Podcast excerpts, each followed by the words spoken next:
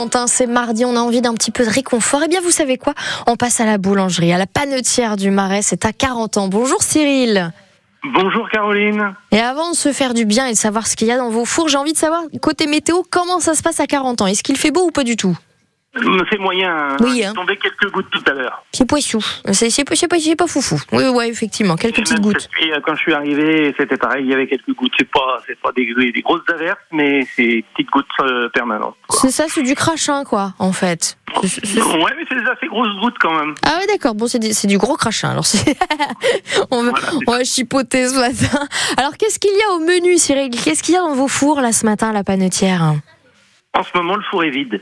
Eh ben oui, ça va, c'est pas mal. Mais Et vous il allez est- le Il remplir est chaud et je suis prêt à aller, à aller le remplir de nouveau. Ah, bah, c'est ça qui m'intéresse. Vous allez le remplir de quoi, Cyril Eh ben là, c'est tout ce qui est pains spéciaux, baguettes tradition. euh, voilà, c'est tout ça que je vais mettre au four maintenant.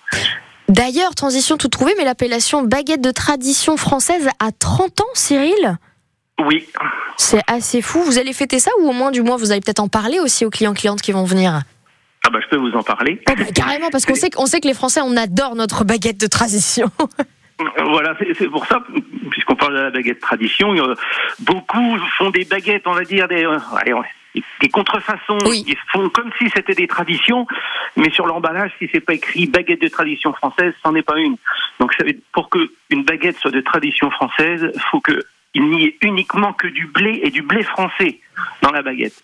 D'accord, donc nous, en tant effectivement que client-cliente, ce qu'il faut regarder, c'est l'emballage. C'est ça l'idée Bien souvent, c'est écrit sur l'emballage. Quand c'est écrit baguette de tradition française, il n'y a, il y a aucun Il n'y a doute. aucun doute. Vous êtes sûr de manger un produit 100% français.